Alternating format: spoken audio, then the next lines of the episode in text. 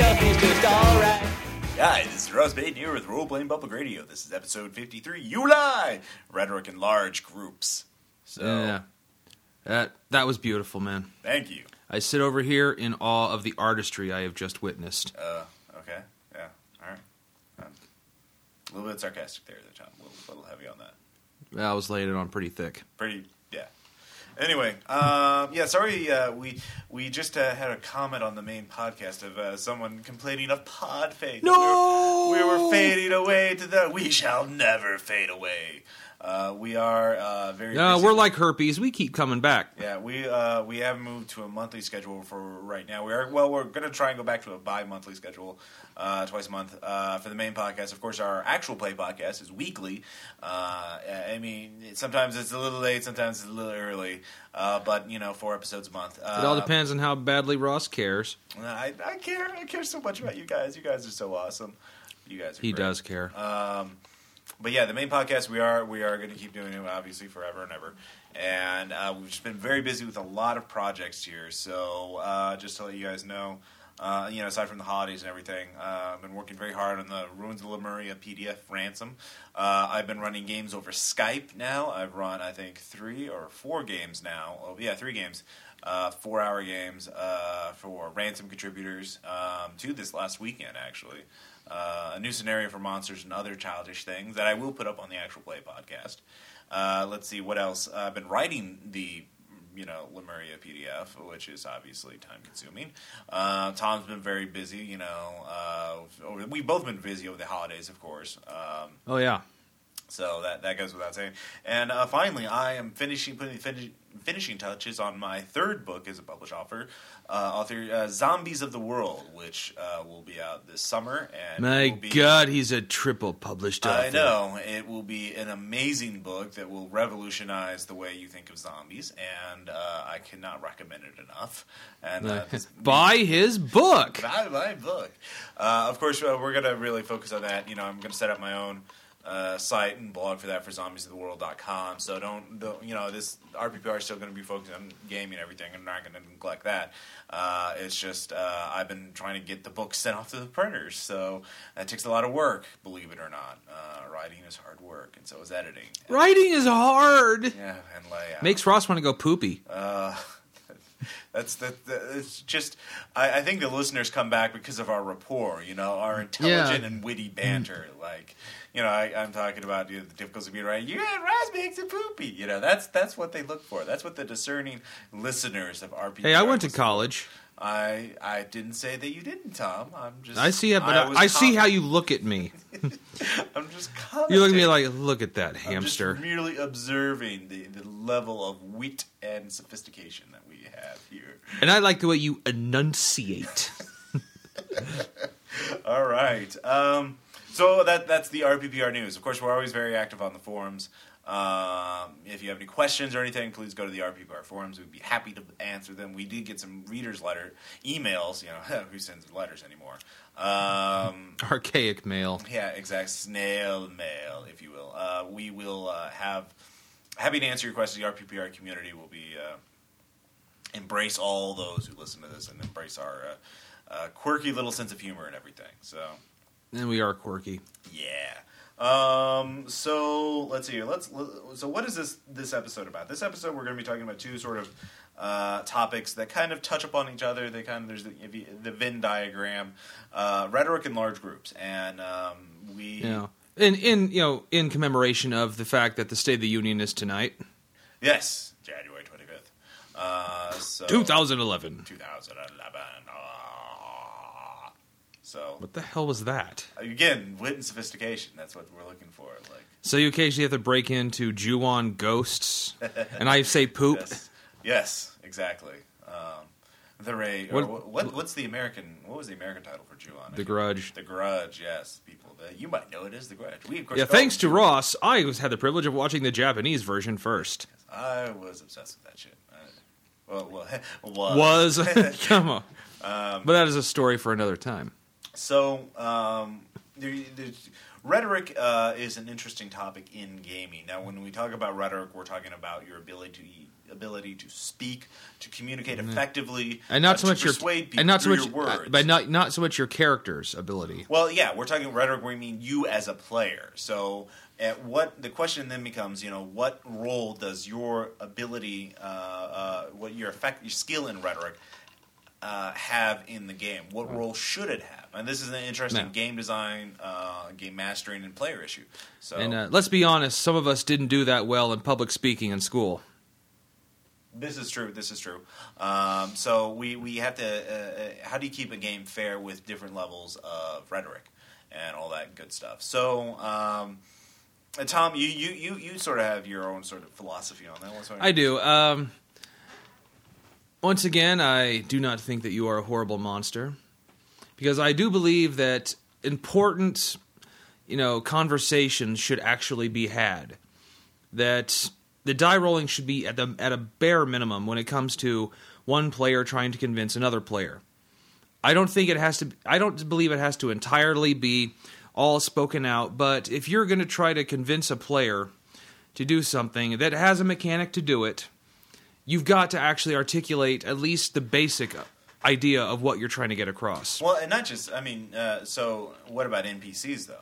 I mean, does the same rule apply, or is it what's the difference between trying to persuade NPCs? Well, between NPCs, it's not as important. I mean, I actually think it's one of the better parts of role playing to do it. Mm-hmm. But if you're trying to convince an NPC, I think in the case of D&D, a simple diplomacy role, as long as you say, okay, what are you saying to him? Say you're trying to convince the guard to let you pass. So you say, I think it would be enough to just say, I try to convince him that I am on the guest list to this, shindig, and, well, my name should be on there. Mm-hmm. So, okay, well, then make your bluff check. And if you do it, then you go through. Yeah, when it comes down to that I think is where the mechanics work just fine. Mm-hmm. But trying to convince a player who's sitting right across from you to do something, mm-hmm. you've got to have some, force behind your words. Right. And I think, and if a player is not that good at it, I think he should take that into account when he tries to convince a player of something. Honestly, I think that's the way it should happen. Well, I mean, there are many different roles, views of that. Now, do you think that, on one end you have the being able that. The rhetoric is totally different from the game. It's totally separate. So if a player wants to convince another player, they actually have, if one player wants his PC to convince the other PC, the bard wants to convince the fighter to go attack that dragon, then the bard player has to convince the fighter player to do that. Now, on the other hand, you have a lot of indie games where they have mechanical systems to support, I can persuade you to do this, and if you don't do this, then you gain penalties. You don't get benefits. I know. There are systems that I sort of blur them, but they're like, if you don't do this, you lose willpower, you lose benefits, you lose blah, blah, blah, blah, blah. Mm. And if you do this, you gain story benefits. I think Fate, a lot of them, you have to spend bennies or some sort of points, in order to... burn, to ignore the fail. Yeah. I get what you're saying. Yeah, it's just, to me, it's not. What would you allow? The bard player in this situation. Bard player wants to convince the fighter player to attack a dragon. Dangerous task, or it could be anything. Should you? What would you? How would you roll that? It's not assuming that anything's been rolled yet. The two players are trying to do this. If it had to finally come down to a roll, because if it was actually vital to the game, would it come down to a roll to your game? Really, it all depends on the group.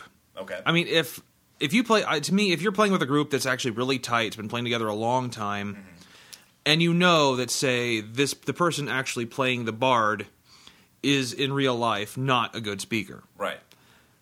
But, you would take that into account, that you're not talking to the guy from whatever. Mm-hmm. You're talking to his character. Right. And his character is a charismatic, silver-tongued guy. Right. So I think as long as you keep the role playing thing intact, I mean, the guy doesn't have to have a silver tongue, right? Doesn't have to be, you know, a brilliant speaker, but you, as long as you take into account, okay, well, his character is. Right, I understand that, but how would you run it? Like, would you just let the player? Would you just sit back? Well, and let in that case, I would. Okay, but if I was in a, like, say I was in a group I'm not familiar with, right? Then I think I would eventually make it come down to a roll if it was clear that it was actually really important that this be, you know, resolved. Okay. But if it's, you know, I would say if it's clear that the fighter is just not going to do it. Mm-hmm. He's like, you know, no, I'm not going to go attack this dragon. I'm just, it's not going to happen. I'm finally going to say he's unconvinced. Right. But I do it in such a way that says, well, he's so thick-headed. Right.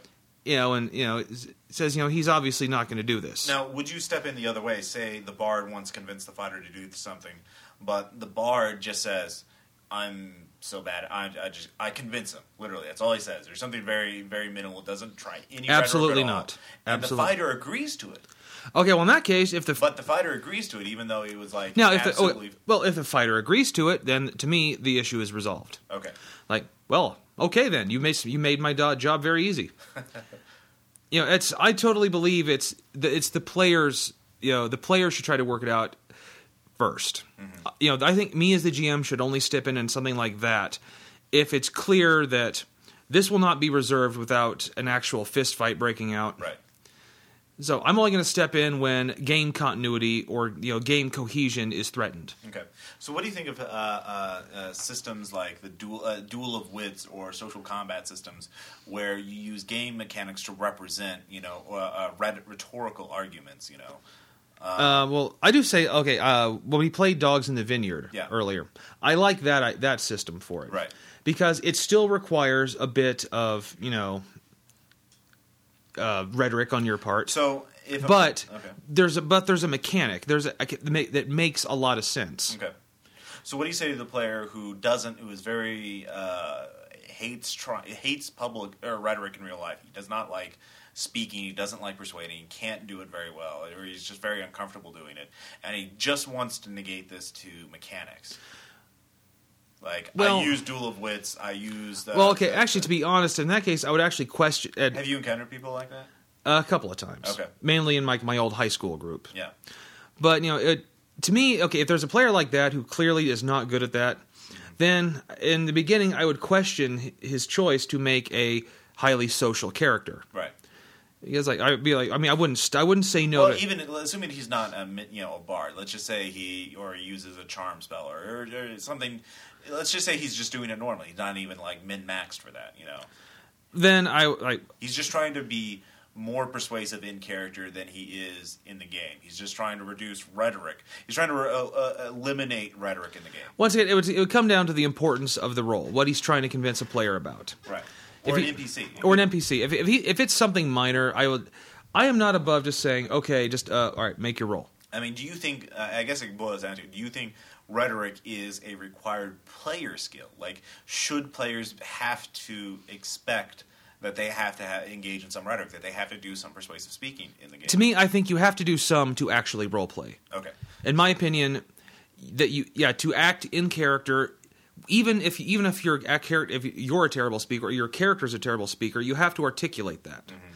And I think just players have to get along in character. They have to interact in character just to actually be a role-playing group, in my opinion. Right. If they can't do that, then it's not a group I want to be a part of. Okay. Because, you know, a lot of people, you know, make the argument, for example, that, well, I'm not a, you know, 7-foot barbarian. I can't bench press a small, you know, Volkswagen and cut, you know, dragons in half with my sword in real life. So, but I can role play one, you know, or I can play a special forces commando. I can do things. But why is rhetoric singled out as something that I actually have to do? I have my own reason for that. Okay, because no one in your group is that badass, right? Absolutely, you can't. You know, there's to say like, well, I'm not this. No, no one is.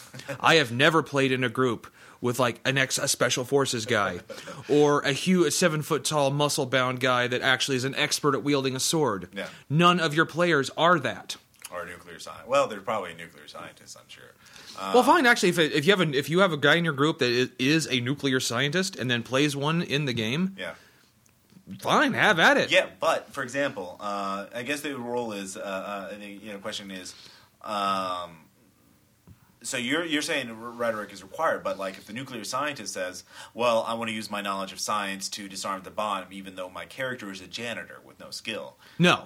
Actually, it still has to be on your sheet. Okay, so it has to be on your sheet. So, but you think all players, regardless, should expect to have to use rhetoric in their some at least a little. Okay, at least be able to have a conversation in character. I think is the bare minimum. If you can speak to another player as your character, and not it doesn't have to be a great acting job, but just just speak to you in character to a player for 30 seconds to a minute. If you can do that, then I think you're set. Okay. Because, again, it comes down to this idea of what, how is rhetoric different from everything else, every other skill, every other thing that you represent in a game? Mm. What are the skills that a player should be expected to have in a game? How fair is it to single out this one skill or this one ability? And, again, I think... a lot of indie people think that, or some people. I don't want to generalize. Some believe that that's unfair. That you're singling out people who are socially awkward or very poor at rhetoric, and not giving them a chance to role play. The person who doesn't like speaking at all. The very shy person. Well, that's also that comes down to having the shy player, right? Which that person's probably not going to make the bard, right? And. Well, yeah, but even if he doesn't make a bard, even if he makes a wizard, at some point the wizard's going to have to make some sort of, rhetorical check, like "Don't throw me in prison, don't kill me," Well, or, I've never been in a game where even I played with some shy people. Yeah, but I've never played in a game where after about an hour or so of playing with the group and getting comfortable, they don't come out a little and talk some. Right. I have never been in a game where a player has just been silent all the game. All right. And to me, I don't. It's not my. It could very well happen, but I have. To me, it's never happened. I don't think players do that. No matter how shy you are, eventually, if you're with a group and you see it's getting along, you're eventually gonna at least come out, open up a little. So I don't even think that's an issue. All right. And if you play with someone, honestly, if you're in a group with someone that just sits on the side, only nods and rolls the dice when he's supposed to when it's his turn and says nothing, the people in the group aren't gonna want him in there. All right. Well, I mean, some groups will tolerate that. Not many that I, or they would like, or if they wouldn't throw them out. They say, "All right, dude, man, you've been sitting there for 3 hours, man." Yeah. I'd actually be like, "Are you okay?" Yeah. All right. Because there is this challenging thing. It comes down to what do you think a role-playing game should require? What are the required skills to play it? And there are a lot of different answers. Some people think that it should be that rhetoric, that it should, in order to be fair, to be neutral, that it has to be more balanced to accommodate this. But well, I've always looked at role-playing as playing pretend with rules. Right. And the way I've always played pretend when I was a kid, yeah, you got to talk. That's just how it goes. All right. When I was out in my backyard when I was 7, mm-hmm. playing G.I. Joe, and I was playing whatever G.I. Joe or I was Cobra. I always played a member of Cobra. Of course you would. I have to articulate "Foolish Joes, you will never stop me." Right. Everyone gave in that when they were playing pretend for real. Same thing with role playing. Okay. When you have your character sheet, you're still playing pretend. Okay. All right. So that's I think sort of gets our.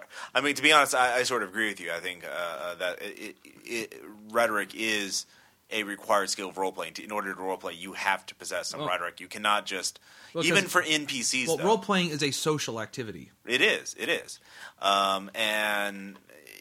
But it's not just PC versus PC. It's PC versus NPC. Because a lot of times I think to say a duel of wits versus an NPC diplomat, I think even that should not I would emphasize more role-playing. For example, you know, when I tend to do it in the New World campaign, I would actually make an argument. You know, the player would have to make another argument. Mm-hmm. And then after several go-abouts, then we'd roll the dice. Or sometimes you would require more than one roll. Right. I mean, from a game – I mean, there is a legitimate thing. Even if you have people with rhetorical skills, the problem is the stakes of – the players are not matching what the characters are in the fictional world. Like, you know, no one's life is at stake, you know, if you're trying to debate somebody in a court case, yeah, in a game. So, like, the person playing, the GM could always say, well, no one buys it. The jury doesn't buy it. Objection! Yeah, exactly. You can't at a certain point, people can become deadlocked, gridlocked, say, you know, just refuse to budge and say, no, I'm right. No, you're right. Hey, I've seen 12 Angry Men. Right. Well, no, they actually changed their minds over time. Haven't you been in games where, like either the GM or a player or two players just get absolutely gridlocked, you know, just deadlocked against one another, and they just refuse to budge, and the game just dies because neither will. Especially it's happened to me when it's been. But you know, we have in the New World campaign. But it's like when it's a player. In the case of NPCs, a player versus one of the GM's pet NPCs. Yeah, exactly. That, you know, like our high school games were just loaded with those. Right. And you could not persuade the Mary Sue NPCs to do something that you want them to do. And the GM just refuses to give. And that leads to de-liching. Right, exactly. I'm not going to – that's bad GMing because they wouldn't allow mechanical or rhetorical argument. You couldn't, like, be persuasive in real life because, you know, they just – you know, we're not that great. You know, we're not, you know, master orators, or and there's no mechanical argument you get because he's a GM. He'll just overrule you. But like, as a GM, do you feel like it's your role to allow the dice to have some say in rhetoric? I mean, like, would you? You know, like, say there's a very – let's look at the opposite end. Very persuasive player. You know, very like he's a lawyer or something like that. Anyways, very silver-tongued. Do you let him play a barbarian who's very socially awkward, yet he can make very persuasive arguments and thus get away with anything? Or, I mean, like how – at what point do you say you're very persuasive? Okay, in my opinion, you have to talk it out. Yeah. But I believe you also have to have the stats and the skills to back it up. Right. You know, I don't care, you know, how well you speak. Yeah. If you're playing, you know, a barbarian with an intelligence of 8 who can barely articulate, I'm like, well, you're – like, I don't. How is your character saying this? Right. In fact, that's what I would say. Like, you say you had like a the lawyer PC, who's a lawyer in real life, playing a barbarian. To which I would say, you're not role playing a barbarian. Yeah. You're playing you. Okay. So, your character has to have the skills and stats to back it up. Okay, so even if he gives a very logical argument, let's say it's a very logical argument to do something, you would not allow that after a certain point, or would you? You know, he says, "All right, I make this incredible argument." You know, he actually makes a very persuasive argument, and then says, "Let me make a diplomacy check and give me a bonus because it was such a fucking great argument." Or he just says, "They can't say no to me." No, I still think I need to take into account the kind of character he's playing. Okay. I think everyone should also take that into account too. Just, you know, I think as another player who's watching this, this is the guy that isn't even literate. Yeah. You know why? Where does verily come from? Or, you know, habeas corpus? What the fuck? Okay, it's just like, oh yes, he must have used these words. Damn him, that imaginary lawyer player. Oh, I hate that douchebag. If you have, like, you know, a case, nothing in, you know, a lore skill or, you know, diplomacy, or if you start throwing out, you know, in the case of the, you know, nuclear scientist, you know, if, you know, yes, he may actually know how to disable a nuclear bomb in his job, but if he doesn't have, you know, a nuclear, like, NBC warfare technician on his sheet, yeah, like, well, you may know, but Ernie Hudson does not. He has hepatitis C. Yes. All right. I think that is a good stopping point for this part of the episode. I'd like to hear from the listeners. You know, like, post on our forums about this, what you think about the role of rhetoric in games. I mean, we've had a lot of rhetoric in the New World campaigns. We have issues where players can't argue. Yeah. Dinner party episode. I think it's episode 16. But we've had just some really good moments with no die rolling, just players speaking to each other. So, I think, what is the role of rhetoric to you in roleplay?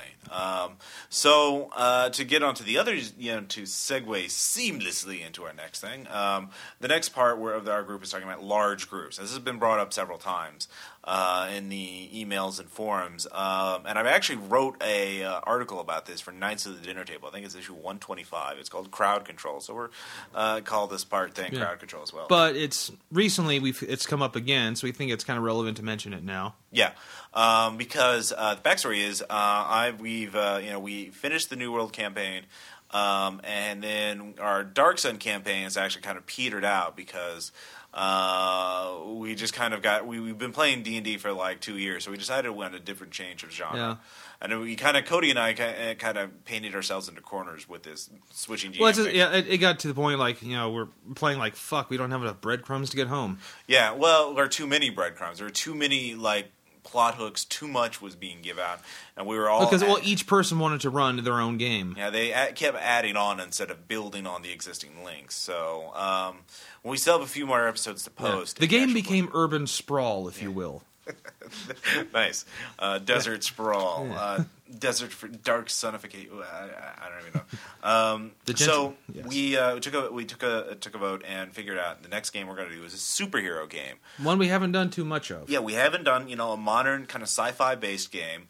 And superhero based, and so we're using Wild Talents, the One Roll Engine superhero game from Arc Dream, which of course Arc Dream, One Roll Engine is the same engine that Monsters and Other Childish Things uses, and Rain and a bunch of other Fear Itself and Dirty World uses One Roll Engine. So Fear Itself. Did I say that? Yeah, did you? I did. I might have. No, that's the Gumshoe. But anyways, Wild Talents. So we're doing sort of a 4-color Marvel street-level game. So think like Spider-Man, a little bit of Batman, Daredevil. I don't know. What we faced so far, that's pretty Gotham. Well, yeah, a little, yeah. But, darker. Well, then again, we're also adults here. I don't know. I mean, like Spider, like the Kingpin threw a lot of superpowered goons at at Spider-Man. Mm-hmm. So kind of like that. So we have a thread on the RPPR forums called the Heroes of New Arcadia, and that's what we're calling it. And the thing is, we have 7 players for this game. And so the first session we had all 7 there, and actually we had one person who was no longer in the campaign, and we have one player who jumped in later, so we. Still 7. Yeah, still 7. And I will say, kind of a clusterfuck. Yeah, clusterfuck is exactly the word I would use. Because I wasn't prepared. I honestly invited everybody because I thought a lot of people wouldn't show. I thought at least a few people. That's par for the course. Yeah, usually. Exactly. But everyone did, and so it was kind of a clusterfuck. We'll of course post this as the beginning of the campaign, but it was kind of a tutorial session too, and nobody was really used to Wild Talents yet. In fact, I think most of us had to use a program to make our characters. Right, there's an Excel spreadsheet that helps CareGen program. Well, the thing is, even with that, you have to know the system pretty well, and we've learned it by now, but we hadn't learned it, then. So the problem was. I wasn't prepared for that. I wasn't prepared for everyone showing up, and I wasn't prepared for a rowdy group because Cody and Caleb were actually pretty loud in how they viewed certain characters. Wait, was booze brought that night? No. I can't. Well, they blend together nowadays. Cody was very vocal in expressing his disapproval of characters that he believed weren't street level. One that I improved of, and you'll hear in the actual play. But and also just everybody was talking, and so it was a very chaotic, very kind of noisy game. But I mean, it was overall a success. But yeah, it could have been better. So, and this has been brought up before. Like, how do you deal with large groups? And I have been in games with large numbers of players. I've been in a game that had 10 players. That was a success. But it requires careful thought and planning and discipline. So what are your experiences with that? I Well, yeah. I've had a bad experience with. It was a Rifts game, actually, coalition based, and that's all I remember of most about it because it's Palladium and the GM wasn't very good. But there were 12 players one night. Yeah. Because there's the core group. There's like 7 of us. Yeah. But then a bunch of friends of other players showed up, and also the GM was really passive. Yeah. Didn't, kind of just, oh, okay, sure, they can come too. Yeah. So first of all, we had to get the leaves, the leaves for the table to expand it. There wasn't enough chairs. So they were bringing over, milk crates and shit. And, and I'll say that what I remember is I actually timed it out. One combat session we did, one combat round, was 32 minutes. For 12 players, that's actually pretty good. Yeah, but it's still 32 minutes. That's still 32 effing minutes. Yeah. Which is supposed to be... Effing? Really? Yeah. Okay, 32 fucking minutes. There are you pleased now? Again, wit and sophistication. RPPR listeners are very discerning. Yes. But, and of course, this is a Palladium combat round. Yeah. Which a single round is supposed to be, isn't it, 7 seconds? Now, when you say one round, do you mean one melee action or one character's allotment of melee actions? I mean one melee action. So one melee action. 12 melee actions, one from each player. So 32 minutes for 3 seconds of actual combat. Because a single round in Palladium is 15 seconds. And in those 15 seconds, you get all your melee actions. And you can have 8. Yeah. Most characters, from between 2 and 8. Okay. One around the table was 32 minutes. Wow. And there was a ass load of die rolling. Wow. I can imagine. Which actually is brings up to me, I think, one of the big problems. It brings up something. Asking how do you manage it? That it really brought something to my mind that it stuck with me. Yeah, one thing you cannot do with a big group, I think, is cinematic role playing. Okay, because I love cinematic role playing. Right, I am never just satisfied with I attack him with my weapon. I am never satisfied with that. That's actually sometimes when I start to get bored in D&D combat. Right. I'm never dissatisfied with attack and roll and all that shit. You really need to try Iron Hero sometime. I do. I've heard a lot about it. I want to do that. That's cinematic as shit.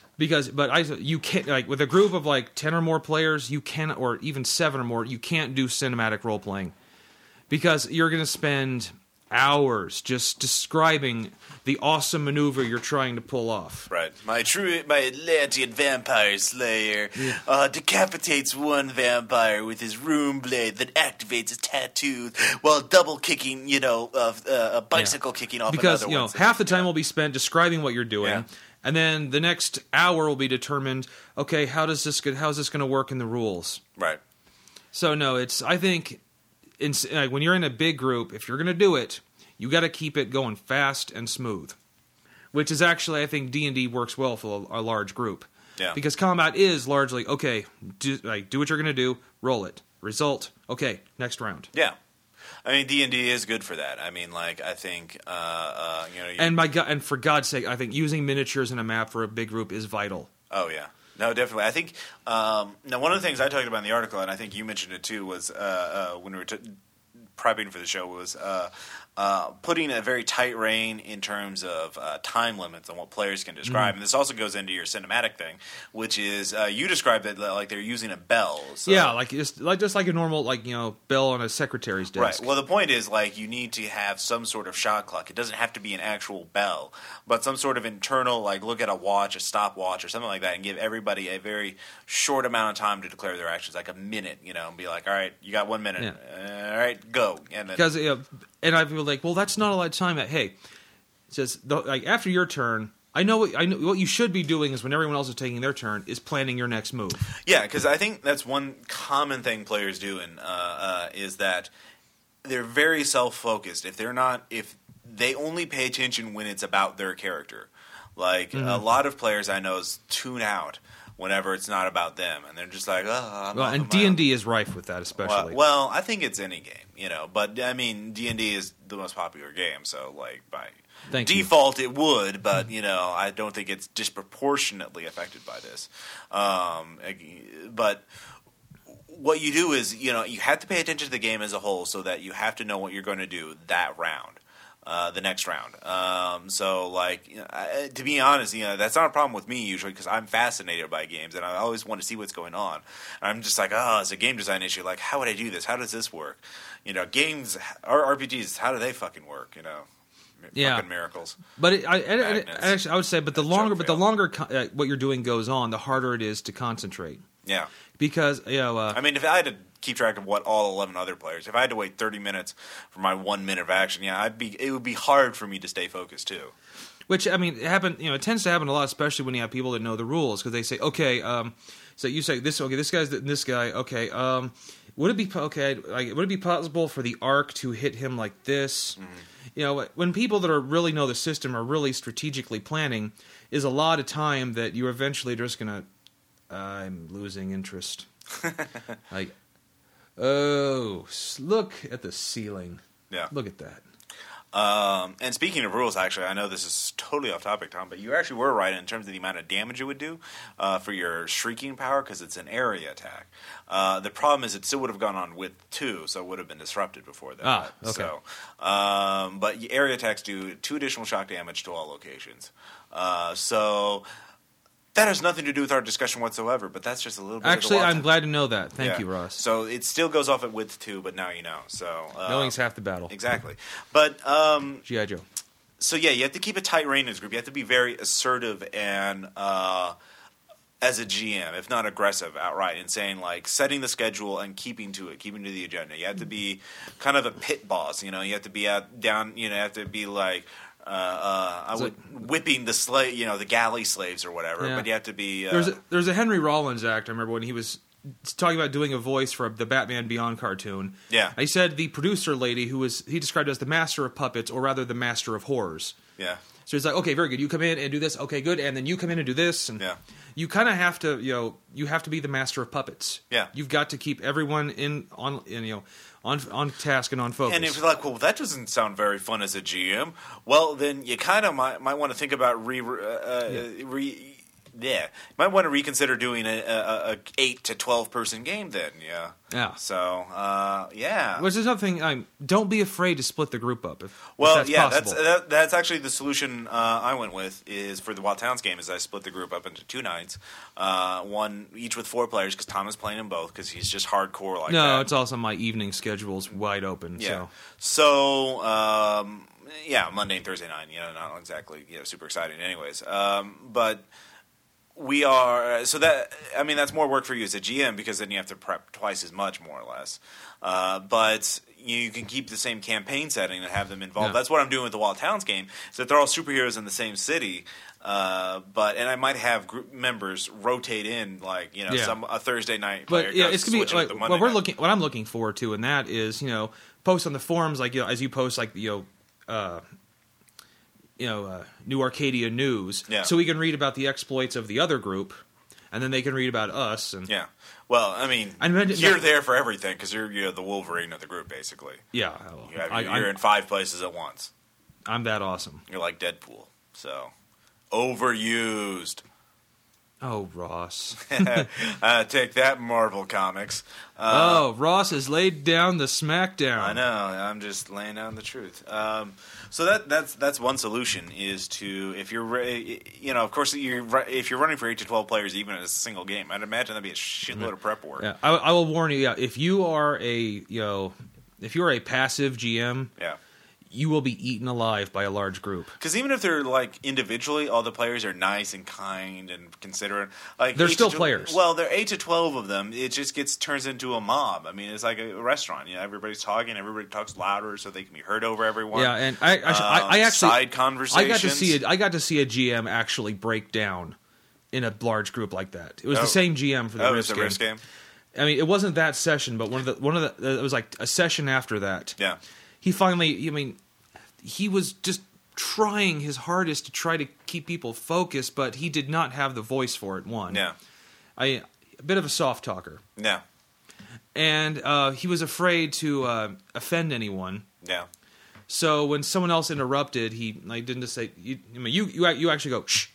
Yes. Which is momentarily annoying, but also we're grateful for because finally, it's just, he realized, he just... lost. You could actually see it happen if you were paying attention. Yeah. That he just finally just drops, you know, just slumps down defeated, realizing that it's not going to go on. Wow. So that was the last session of the game. Aw. And nothing got resolved. No. And the thing is, most of the players didn't even notice. It was only like me and two other people who were seated near him. We're looking at each other like, oh, dude. Yeah. So we have to go like, dude, you okay? And yeah. Like just like, it's all, and he's like, no, it's okay. We'll pick it up later. That's a great acting there, Chom. I wish the listeners could see your. I know. Well, I'm a method actor. Yeah, exactly. It's like fucking inside the actor studio up in here. So that's you. That is. So that is one of the things you can do. I think in terms of you have to be assertive, you have to keep control. I think the other thing is.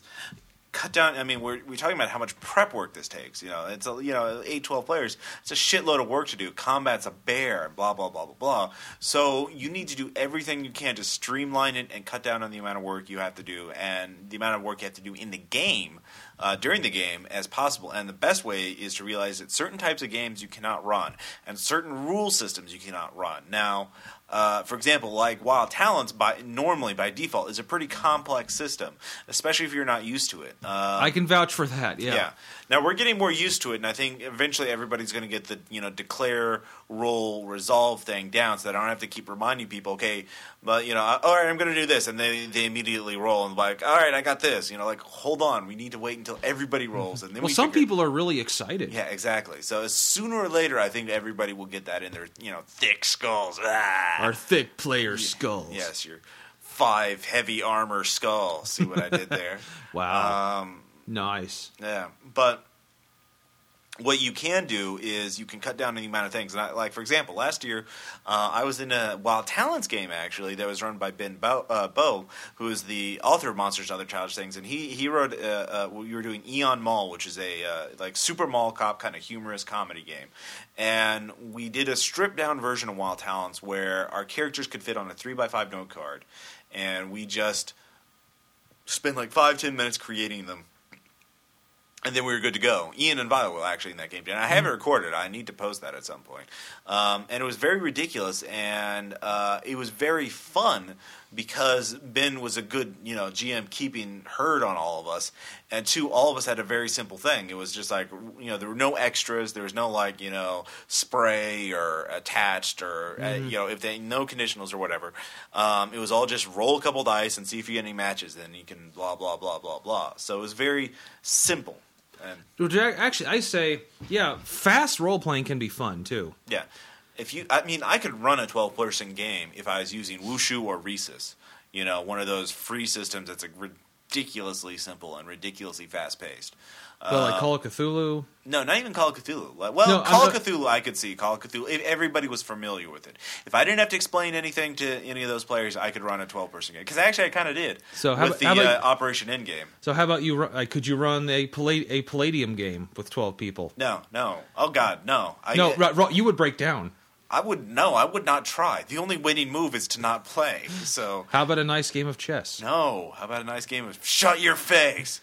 Thermonuclear, shut your face. Ooh. Yeah, see what I did there? A game of war? I know, exactly. Yes. Tic-tac-toe. Free cell. Third base. So I think that's kind of some basics on how to handle large groups. Now, what I'm doing for the Wild Talents in terms of GMing and structure, I sort of mentioned a little bit earlier, is that I'm using the same setting. It all takes place in the same city. And what I did is I wrote twice as many plot hooks as I normally do. I wrote like 10 or so. And then I gave them all out. And then when one group attaches, goes after one plot hook, I sort of close it off to the other group. Mm-hmm. So like... so far, it's been very good. Everything has been resolved in one session, like every little hook, the first part of it, the first leg of it. Like I see the adventure is kind of like a multi-stage thing, like a flowchart. Like get to step one, get the first adventure, then you can go to another plot hook, or you can proceed down the same adventure path. So we will eventually find the amulet of Gendor. Exactly.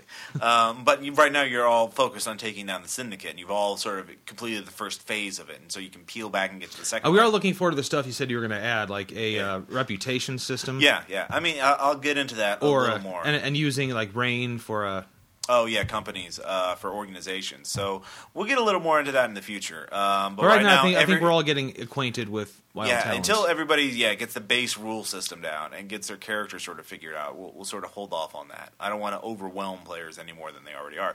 But the thing is, I'm using the same setting, and so what happens to Group 1 can affect Group A, and vice versa. And, the syndicate's now going to be very pissed at both groups, because, you attack them, and they're, a criminal organization with super soldiers. Like, those bad people attacked our syndicate. Yes, so they're going to go kill after them. Which I mentioned, so that'll go back forth, but, other plot hooks are...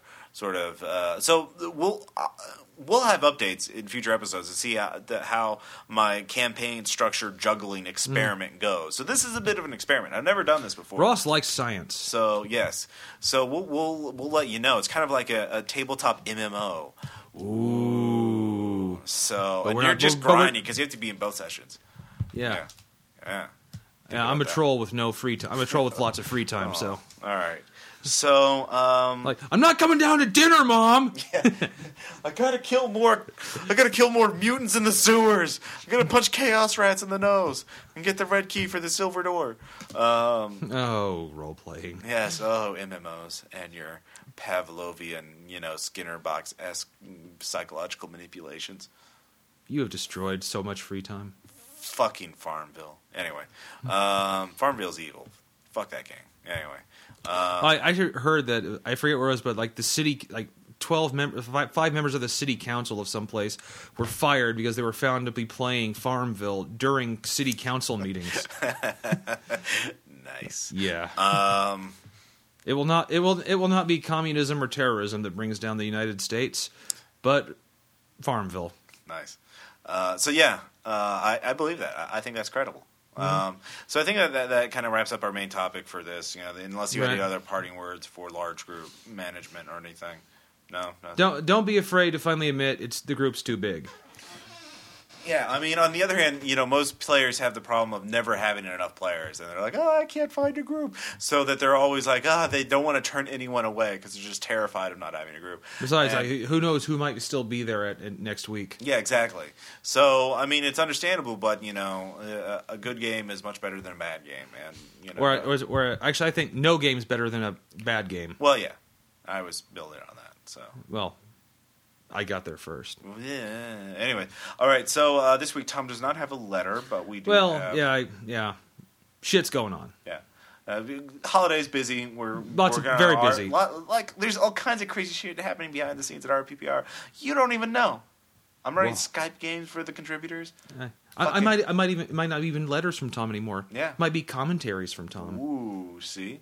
Yeah, we're switching it up. We're keeping it fresh. We're keeping it real. Fading? Yeah. This show's evolving is what it's doing. Yeah, we're in a we're like evolving and shit. Yeah, we're like a fucking, turning into a butterfly with a katana. Quit while you're ahead, Ross. Yeah, I know. Wit and sophistication. All right. Next up, we will have shout-outs and some letters from readers. And a couple of anecdotes from the Wild Talents game. It's going to be awesome. Yeah. Stay tuned. Over, I still like a good time. You look more sophisticated wearing glasses of French wine. Ask me nicely, I won't hesitate, I can be persuaded. Say it sincerely, and I'll admit it freely, I can be persuaded.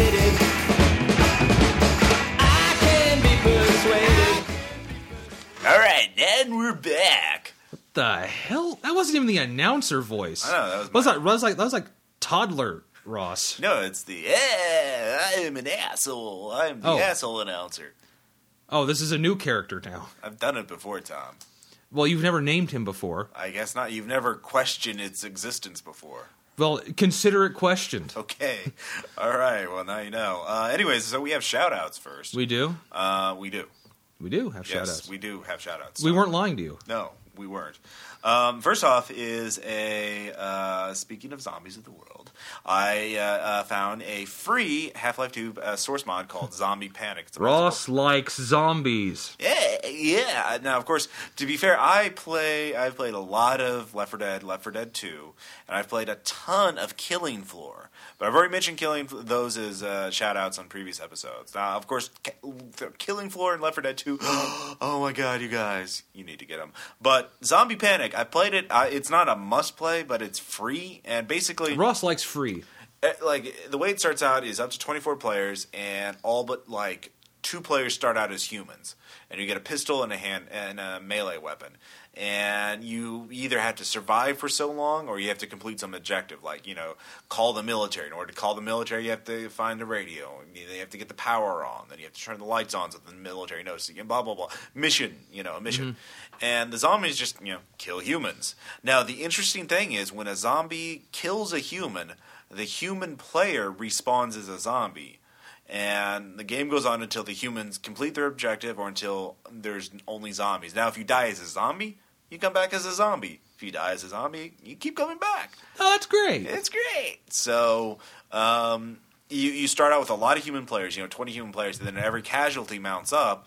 You know, and then of course the first zombie player to spawn, because there's always got to be these like 1 or 2 zombies, you know, to start with, is the carrier. Carrier hits you, you have a 10% chance of being infected. If you're infected in a certain amount of time, in a few minutes, you respawn as a zombie right where you died. Otherwise, normally when you die as a human, you just respawn somewhere else. Mm-hmm. But then you die as a zombie right next to your human buddies. Nice. I've actually done this. I've actually been infected. Then I like respawn as a zombie and be like, oh, hey, there's your brains right there. All right, killed you. Ha, killed you. Oh, nice, like, shot me. It's like click on eat brain. Yeah. Push button win game. So it's like use mouth on brain. Yeah, so it was fun. It was good.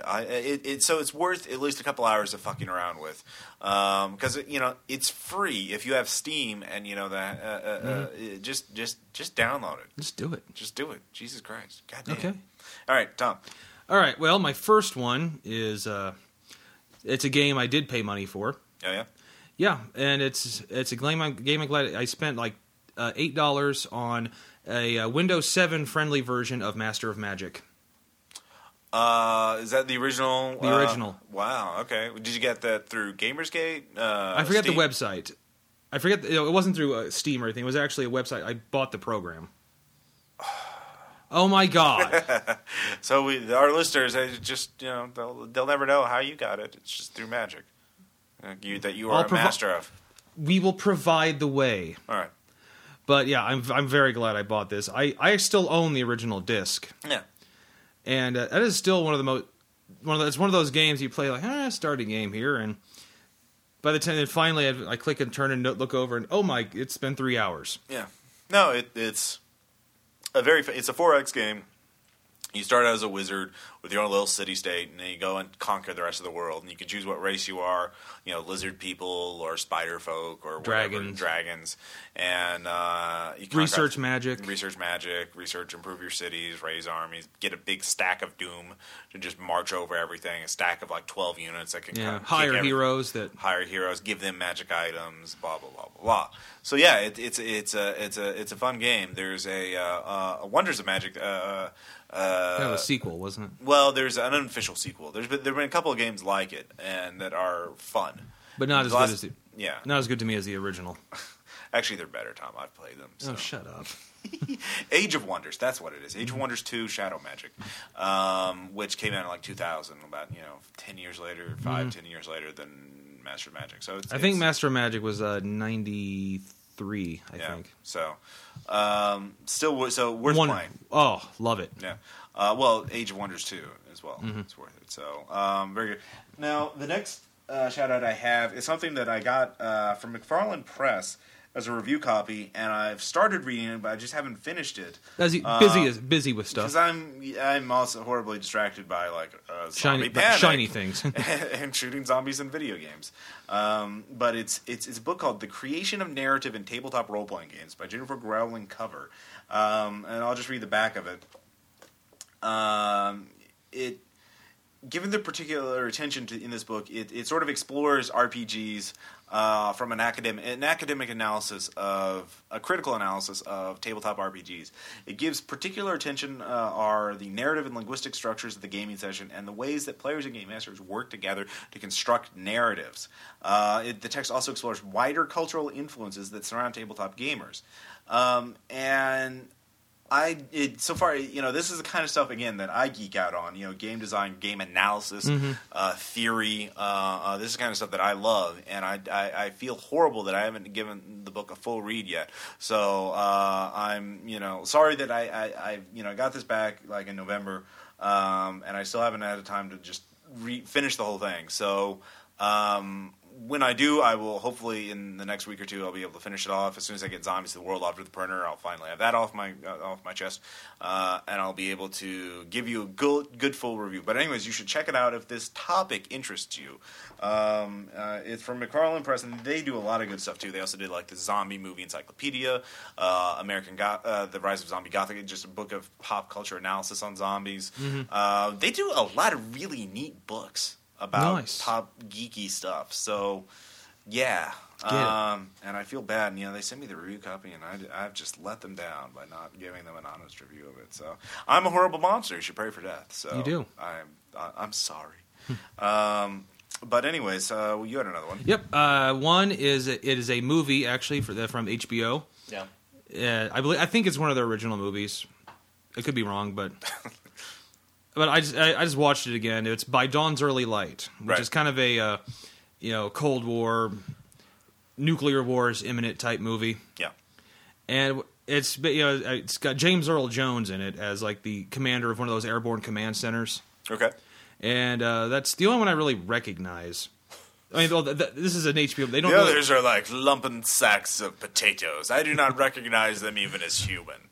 But I mentioned it because it also goes toward the president who has been blinded by an atomic blast, trying to convince his vice president that he's actually the president. Or, wait, how does that work? If the president is blind, it's the person that's now the heir to the that's basically the line of succession who's still alive. How would he not? If the president was... Because there's this other general, kind of like the General Ripper type, who used to like the Russians have people trained to be the president, to sound like the president, and of course he's lost his authentication codes. Yeah, but he would look the same. Are they all blind? No, this was all radio. Oh. He's on the. This is also the 80s. Like he's on the Airborne Command Center. That makes sense. I mean, that's fine. The president's on the ground. Just like, I see you right there, but I don't believe. Yeah. But my favorite, what really makes this fun is it's also another part of the story is like this crew, that's part of a bomber team. This movie really is a lot like Dr. Strangelove. Yeah, it sounds like a made-for-TV Dr. Strangelove with no comedy. Yeah. Oh well. Yeah, but it's this bomber crew, and at one point they're being chased by two Russian fighters. Yeah. And this is like a B-52, so there's no, or apparently there's no offensive weaponry. Mm-hmm. So to shake their attackers, they drop a hydrogen bomb, which apparently they were shielded against EMP, I don't know. This is the movie's logic. Okay. But they dropped the hydrogen bomb to take out the fighters. Okay. Wait, so I could buy the bomber being shielded from it, but why wouldn't the fighters be shielded from it? Well, they're the Russians, Ross. They didn't know how to do anything. They knew how to build nuclear weapons. Because they stole it from us. USA! You could have stolen the other EMP shielding technology. Fucking too. Rosenbergs. God damn it. Yeah, they're actually. I heard that they were actually probably framed, or there's a good theory about how that they were framed. But that is something as me as a player of a role playing player would do. Yeah. If I had I'd use an atomic bomb to take out two fighters. Yeah, fuck everything that I'm dropping it under. Fuck the environment. Ah, I got hydrogen bombs. You should have known better than to give me that power. Yeah, exactly. So, let's see. Next up we have Debris, Volume 1 and 2. Oh. I think this is from both of us. This is from us to you. Now, I actually have to explain how we found this. Now, first off, Debris, Volume 1 and 2 are kind of like TV Carnage. What's TV Carnage? Well, they're DVDs of weird pop culture ephemera, like weird fucking movies that's cut together in this bizarre 30 to 40 minute montage that is insane. And this isn't just like 80s slasher, no budget slashers, Chinese celestial operas from the 60s or 70s, the Crippled Masters. There's also my favorite. There's Mexican luchador movies. There's also cut in footage of these early 80s Christian, shows that are warning parents against the tarot and heavy metal music, Ouija boards and Dungeons and Dragons. As a gateway into the occult. Oh my god. Now how I found out about this, I didn't even hear about this until a random clip on YouTube that I saw on someone's Facebook. It was a clip from the movie Elves, which... Oh, the Nazis. It's basically there's two theories about how the Nazis use Santa's elves.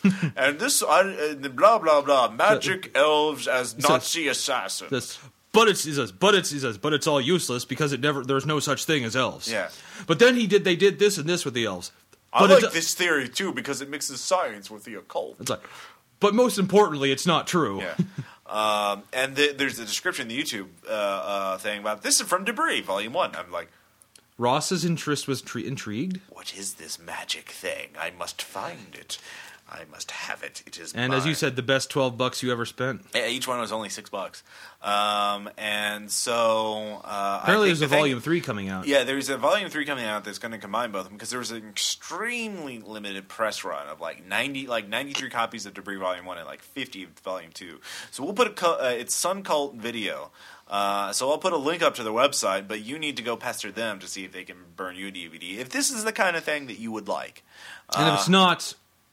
You're a bad person. You don't get it. How can you not love random clips of 80s slasher films juxtaposition? Yeah, it was even worse. I recognized a good number of the movies. You recognized 3 of them out of 15, but that's really good. Yeah, I recognized one of them. Well, no, we both recognized Kamen Rider, and we both recognized the Power Rangers and Crippled Masters, the 1970s version of the Power Rangers. And no, you didn't recognize the Crippled Masters. You didn't. You had no. I was the one who recognized Crippled Masters. You recognized 3 other movies. So, so you still beat me. So don't worry. Yeah, I win. Yes, you win. But yeah, it's some really fucking bizarre stuff. Shit, whatever you want to call it. So yeah, I've watched it 3 or 4 times in the last 2 weeks. Of course, most of these times have been to show other people this shit. You must see. Yeah. You must know. So now I'm a little burned out on it. So give me 6 months and then I'll watch it again. Yeah. So you had another one. Yeah. It's more internet videos. Yeah. Yeah. These things called the ASDF movies. Yeah. I think there's 3 of them. Mm-hmm. And it's to me, it's kind of a. I don't want to say low budget, but it's kind of a different version of Don Hertzfeld's stuff. I wouldn't compare them. I wouldn't go that far. They're funny, random internet monkey cheese. Stuff. Very, very, very, very short, not stick figure art, but close, very close. But they're funny. Yeah, but they're not Don Hertzfeld. I mean, they're in that vein, but Don Hertzfeld is here. He is as close to God as a cartoonist can be. I just watched the Wisdom Teeth one recently. Yeah, it was beautiful. Uh-huh. Yeah, Don Hertzfeld, you are some kind of God. He is. So and I know he's close to blasphemy, saying and he's comparing anything to it. And he's an RPPR fan. Of course, everybody who's anybody is. Yeah, Putin is.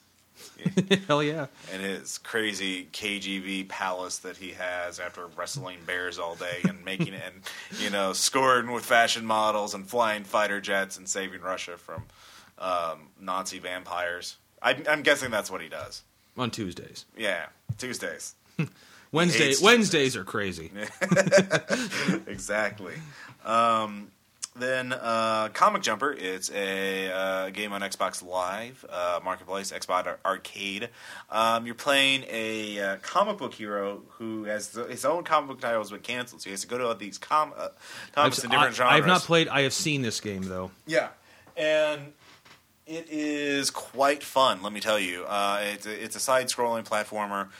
You have a gun. Your star, for some reason, on your chest, like your logo on your chest, talks to you and hates you.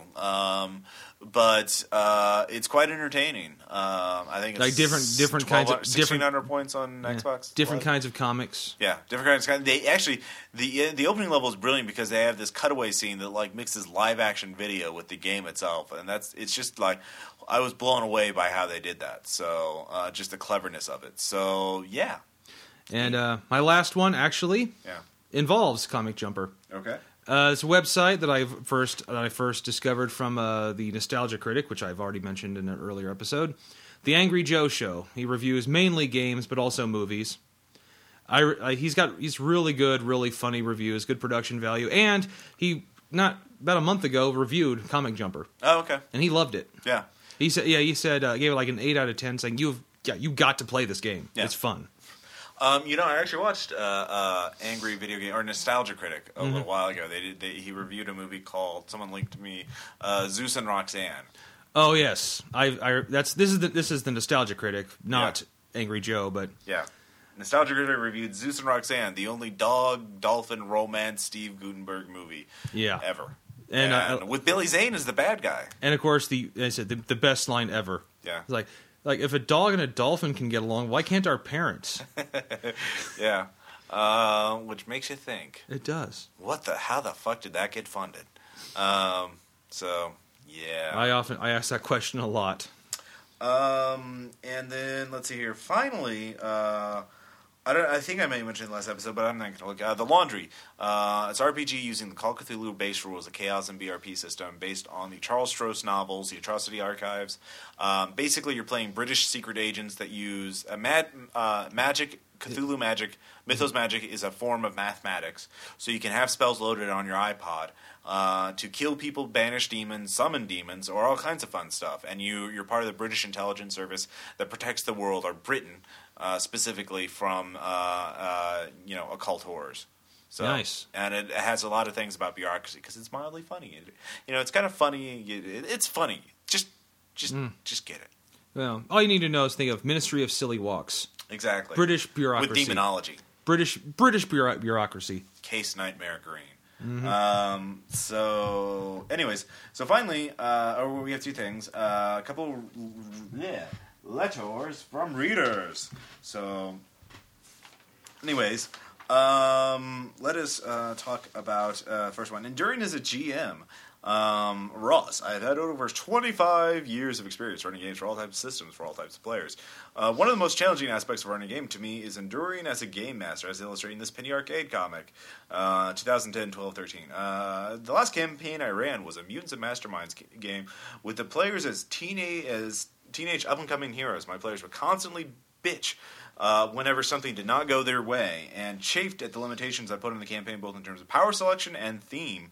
The campaign came to an end. One of the players designed a completely overpowered robot sidekick when I told him no because the idea was ludicrously overpowered and because it did not fit into the game. Thematically, he had what I could only describe as a meltdown. I stopped running the game there. The event was 6 or so months ago. I'm thinking about running a new game, but have thought the thought of having to deal with the constant complaints makes me feel exhausted. You seem to effortlessly endure the slings and barbs of your players. I was wondering if... Because I have rust. Verily. Yeah, and I was wondering if you could share your secrets with the RPPR community. Well, you can write directly to me, but I think this would make an excellent RPPR episode topic. Well, I don't want to have a whole episode about how great I am and how I'm... He would. Oh, yes, he would. But we could talk about it. In terms of GM burnout, and we can touch upon this. And if you like this, we could visit back to the full episode later on. But I think the key for me is one. We're all friends, and we all like trust you. They give me shit, but it's not. Also, we hang out outside games right, too. Well, it's not that. It's that there's respect there. I think in terms of like. my players will give me, you guys give me shit and stuff, but it's sort of ill and good fun, and I don't feel, honestly... We don't take things personally. Right. We don't take things personally, and that's the thing, you know, so I can lay down the law. Oh, come on, like, the moment the game starts, like, I'm Ross Payton, and I'm a published author. Yeah, exactly. And the thing is, he laughs as hard as we do. Yeah, exactly. So, I mean, there are times, there is friction. I'm not going to say that, you know, there have been times where there's friction and everything, but we've never had anybody melt down. You know, I've never have constant complaints. I never have chafing at it. So, I mean, it's honestly, I mean, it is tiring to run a game. I think, you know, I'm like at the end of the night, I am kind of drained after a 4-hour game or whatever. I think, well, everyone is. Well, I'm more than all of you. Oh, whoa. I'm Ross Payton. I'm more drained than you. So, well, actually not because I have such great endurance and stamina. But... I just it's not a chore to me. I don't get that negative. I don't feel bad after it. I don't feel like it's a good kind of drain. So kind of a runner's high thing. Yeah, well, not no. I mean, that's... All right, just regular. It's like, I've done something productive and creative and all this other stuff. Yeah, exactly. So it sounds like your players are honestly terrible. I mean, to me it just sounds you might just have some bad players. Yeah, I mean, honestly, if they're complaining all the time, I mean, fuck those guys. I mean, you're putting on the show, you're putting on this game for them, and they can't even be nice about it. They can't even be polite about it. You know, there's constructive criticism, and then there's just bitching. Yeah, I mean, I've never had that problem. I think that's our secret is we don't really have that problem. Yeah, we really get along very well, and new players have been integrated very well. We have a good culture, I guess you would say, as a community. New players tend to want to stick around. Yeah, well, we don't. I mean, there have been instances, individual games where things have been very bad, like. You know, the second prototype game that ended because, like, the two new players I added were gun bunnies and everybody else wanted investigation. Sometimes the New World campaign, like, Bill and Mike, you know, arguing. And Aaron's first game, you know, I was an asshole in that. And I think it's at the end, we don't take things personally. Yeah, I mean, that's the key is that I don't want to say you have to be, like, you know, the paragons of maturity, but which we are clearly not. Yeah, but I mean, you can't be. The reason why high school games are bad is because of the immaturity. I mean, you really can't. You're in high school. Well, you're just assholes. You know, high school people are. Players tend to be, you know, very immature about stuff, and they take things personally. Like for me, a long time I couldn't play multiplayer games, but like without taking them personally. And, you know, like, if you're the kind of person who, like, yells at the screen, punches a computer monitor or something throws a controller. Yeah, on a regular basis, you have issues, and you need to stop taking this shit personally. And it sounds like your players are like that, and they can't – I mean, that's why we go with this without being total assholes about it. So yeah. I mean, it's not like a perfect utopia, and you don't ever have friction. Or the final, I guess, is grow up would be the. Yeah, I mean, well, and if you, I mean, and that's putting it simply. But your players might need to grow up. That's the RPPR secret, you know. That's the RP. It's not like something magical I've done. It's just we have good, you know, mature players. Yeah, mature players and a mature group. They can handle this shit without being ridiculous, and we could do a whole episode on immaturity. We might actually, that might actually be a good topic. Yeah, because that's a big thing in gaming. Because you have a lot of immature players. A lot of, you know, gamers be immature? No, I know this is shocking. I know we're just, you know, bad mouthing that. So, So we're gonna move on to the next letter. Hey guys of the RP, what? Want me to read it? Oh, okay. Want to switch off? Oh yeah, fine. Do that. Okay, here I'll read this one. This is. Victor Mamedi. I'm totally mangling that name. Just Victor. Okay, Victor. He says, "Hey guys of the RPPR, how are you all? My name is Victor, and I'm Brazilian RPG DM. I've been watching you for... Well, he's been watching us for a year. Yeah. Okay. Like, I've been watching... He's outside right now, Tom. Yes, he is. There's GMs outside this house. Yeah, exactly. Right. I've been watching you for a year right now. I would like to know if you guys would be curious in actual playing some Brazilian RPG. I can translate it for you and send you the PDF. It's an RPG that mixes All Flesh Must Be Eaten and Fear Itself. It's a zombie holocaust focus and surviving, not destroying zombies. The system is very similar to Fudge or /Fate, very light and focused on role-playing. Tell me what you think. Greetings. All right.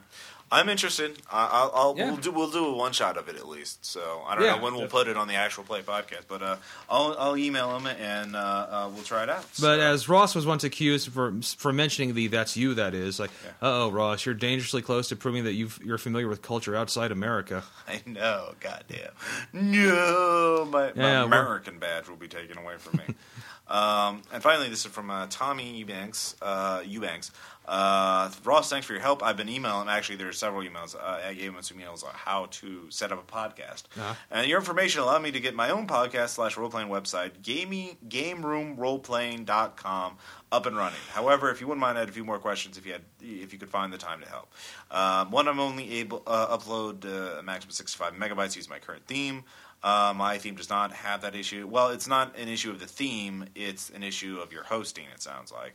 So I use Bluehost.com for RPPR and SlangDesign.com. It's shared hosting, but, it's reasonable prices. It's I haven't had many complaints with it. It has been down for a few hours, a few times, But no crashes. But, I mean, honestly, it's shared hosting. You're not going to get that. And so...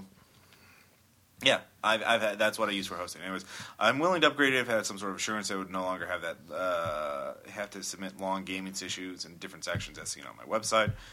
Using your link, I'm still dumbfounded I has to submit my current MP3 session to the iTunes stores. Well, I sent him the tutorial, what the iTunes frequently asked questions on how to submit it.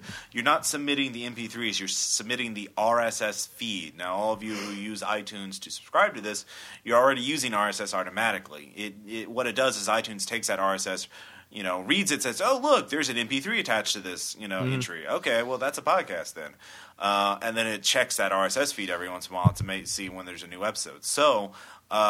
you submit the RSS feed, and if you've set up your site using WordPress, then that's automated. You just have to get the RSS feed URL. Now, do you already have a basic understanding of HTML when you did that for the first time? Well, yeah, I did, but that doesn't have anything to do with the RSS feed. I mean, a little bit, but like... so, actually, I want to use this letter so as a jumping off point just to give a little mention about like the back end, the technical stuff of RPPR. Oh, my God, it's full of all kinds of stuff today. RPPR is run using WordPress and the Blueberry PowerPress plugin and a bunch of other plugins. But WordPress is a content management system /blog backend. It's free, WordPress.org. If you have a website that has cPanel on it, you can use simple scripts to set up WordPress automatically. The plugin PowerPress, Blueberry is spelled weird. It's BLUBRRY. There's no E in it. So, I mean... that's just how they do that. It's a podcasting. E's are poison to them, I guess. And so what I do is that's the basic site. And then there's I use the iTheme thing. I can get into a lot of the other technical specs, but WordPress. You don't need to know HTML or CSS to work, but if you want to modify it in any way, it really helps to have knowledge of HTML and CSS. If you want to start your own podcast, aside from recording the session, which is the whole thing, we have a thread about that on the forums about setting up your own podcast. We're using two Shure M57s on a US Tascam US 122L audio interface into GarageBand on a MacBook Pro with an Audio Buddy dual mic preamp DirectBox. And a partridge in a pear tree. And a partridge in a pear tree. Tom just wants to get something in because it's just techno babble. I should also add Ross does all the technical work for it. Yeah. So when he's describing this, I'm like, Ross is saying words. So that's the basic thing. So what I do is I record the episode, and then I edit in GarageBand, export as an MP3, edit the tags in iTunes, the ID3 tags, and then I upload it using FireFTP and Firefox to the Slang Design website, and then I write up the show notes and post it in WordPress, do a post in WordPress, and then it automatically updates if you're subscribing, so then it shows up on the site and everything like that. And so the little flash player you see where you can just play the episodes on the site, you don't have to download the MP3, that's through PowerPress. And that's the basic thing. The forms are used as Simple Machine Forms, SMF, which is another free thing. And so that's the very basic bare bones description of how I do RPPR. Now, in terms of the actual plays, I use Zoom H2 audio record, digital audio record. I do have a Zoom H2. Yeah, Zoom H2s are fucking great. You can record 360 degrees. I use SD memory cards. And, you know, on a single 2 gig card on like 320 kilobits per second MP3s, I get 27 hours. Good quality. 20, yeah. And you can go even higher quality. You can get like 96 hours if you go down to 96 kbps. Or you get a higher or bigger memory card, obviously. So, so that's a bunch of technobabble. If you're not an audio expert, you have just tuned me out. And I'm just speaking words. I'm just Mr. Crazy Man. I don't know what blah, blah, blah. Published authors tend to do this. So, now, the thing is, don't email me if you have technical questions. Post them on the forums, because I am not the only podcaster there. Nerdbound. Hi, Nerdbound. Hello. People. Hello. And there's several other podcasts that I'm sure I'm forgetting, and I'm sorry. Ross is stressing. Post on the RPPR forums. And so I check the forums every day, mostly to make sure that there are no spammers that have gotten through the filters. But if you post a question on the RPPR forums about how to set up a podcast, and you have technical questions, go there and we will be glad to help you. And it will be, such information shall we give you. And then, you know, I don't have 100 people asking me the same questions. They can all just go to the same thread and ask the questions again and again and again and again. And then maybe someone other than me can do it. So maybe Tom, would you like to get in on all this technical stuff? Yeah. Sure. Oh, the Shure M57s are actually XLR mics. They go into the XLR mic, then it guitar playing. Well, all right, I'm kidding. Yeah, they get it. Yeah. They ask questions. Pop filters. Ask questions on the forums. Pop filters. Yes, we have pop filters. I talk about nerd things. Yes, you do. Yes, Ross. So, finally, anecdotes. We're just going to mention a couple of the highlights so far of the Wild Talents campaign, the Heroes of New Arcadia. I think we must start, of course, with Aaron's exploits. Yes, Aaron. Yeah, I know everyone's familiar with what he did in Andrew's Fortune. Yes, many things, but in particular, he ran away from a prostitute that was hitting on him. Because the way Dirty World works is you can shift or alter a character's stats with rhetoric. And so this hooker was trying to corrupt him, and he kept taking hits to his stats, and he couldn't stand it anymore. And so what did Aaron do? I suggest, why don't you run away? And he's like, yes, verily, I shall run away. Well, in the Wild Talents, he is slightly just more of a... Well, describe his character, too. Yes. I think the best way to describe it is Hobo Iron Man. He's someone who I'm not sure of his origin stories, but let's just say he's a guy in a power armor suit that is homeless. Right. Just so you know, the Heroes of New Arcadia, the basic concept is all the powerful superhumans that have been, you know, this powerful superheroes and villains had all disappeared a year ago, and now normal people are starting to get access to superpower technology. So basically, imagine some geeky guy who bankrupts himself to build himself a superpower. Or no, he got power armor from an alien artifact or something like that. Or no, he got... From another dimension. Yeah, he got sucked into another... But by the time he came back, they declared him legally dead. Right. So yeah, he went out to try and get alien. He found an area in the Tunguska Zone, which is kind of like a crazy like Rifts-like part where there are random wild portals and gates opening to other worlds. And so people go there risking death and insanity and disease in order to get random alien artifacts that pop out. Mm. And so Aaron was one of those people who did that, and he got himself a suit of power armor, but he's now living on the streets. Yeah, living on the streets. So yeah, this time, I forgot the setup. What, the courthouse raid? Or are you talking about the, session? I think the last session that was, to me, was... All the years had split up. His lead was that he was trying to find the bar. Syndicate goon. The Syndicate is like this criminal organization. And he was trying to find... their contact. Yeah, the Syndicate guy, the Syndicate villain, thug, whatever you want to call him, in this dive bar. So... He literally... Yeah, literally walked in the door and in a proud, loud voice said, all right, where are the syndicate people in this place? To which all the scuzzy-looking people from the Desperado bar scene turn and look at him, and then guns and knives are pulled out. Well, I just had three people shoot him with guns. One with a pistol, one with a shotgun, and one with a submachine gun. And so Aaron... Perhaps Aaron got a little cocky with having a power armor suit. Yeah, he's like, I've got armor on! So he didn't die. Yeah. Yeah, he totally would have died if he hadn't. But there's this thing in Wild Talents called spray, where you can do a lot more damage if you put a lot more bullets at somebody. Imagine that. I know. And the woman with the pistol wasn't doing anything to him. The guy with the shotgun, he blasted with his repulsor brace or whatever. But the guy with the submachine gun emptied its clip into him, and he actually managed to reload. Yeah, and managed to do a lot of damage, Aaron, because he actually, my armor, takes away 2 wit from all attacks. Well, I got a 4 wit attack, and I do 2 damage and shock and killing. So. Of course, as that fight was over, Aaron's like, I made an enormous mistake. Yeah, I think he got shot 2 or 3 times, but a lot of bullets. Yeah, a lot of bullets. Most of the attacks did bounce off. So that was good for Aaron. Yes. But it was not good. In the first game, Syndicate goons had taken over federal courthouse and had rigged a bunch of hostages up with bombs that they would detonate if their demands weren't met. So what does Aaron do? He flies in the top roof story of the through a window in the top story of the courthouse because he sees one of the Syndicate goons messing around with a laptop. He's like, I fly through the window and tackle him. And is like, just barely manages to... not kill anyone. Yeah, well, to stop the goons before they detonate the hostages.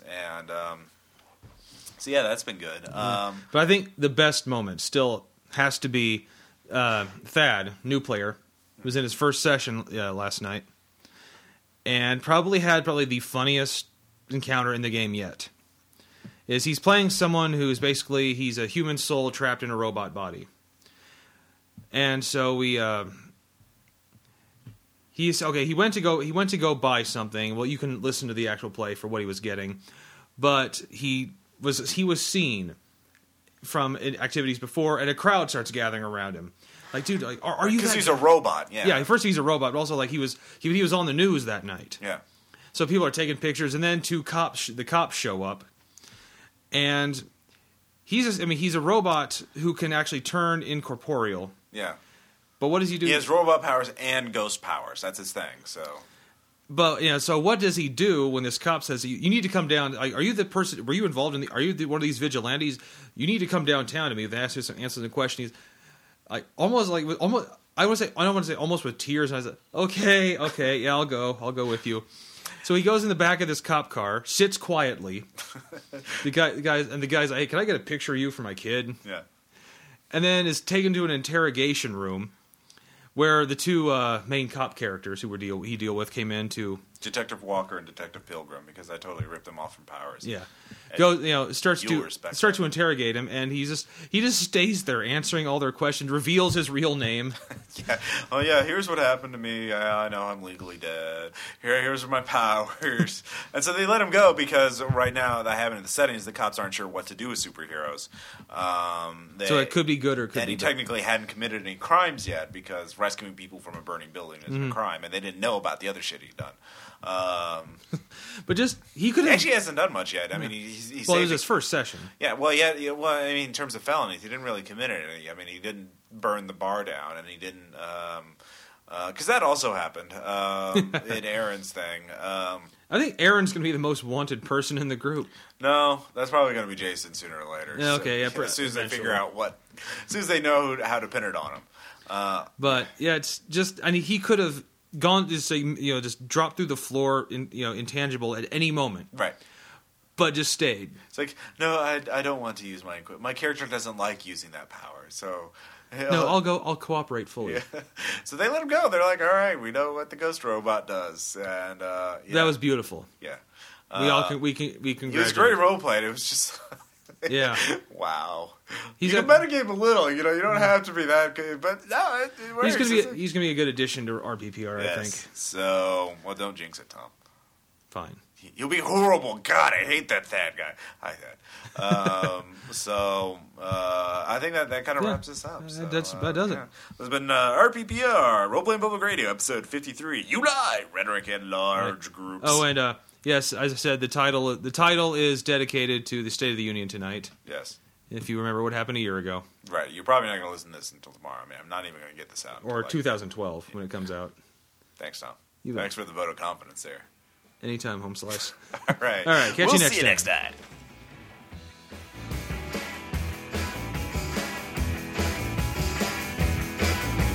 Hey, secret baby, let's meet clandestinely tonight. Leave that husband at home. You said yourself he's just all right.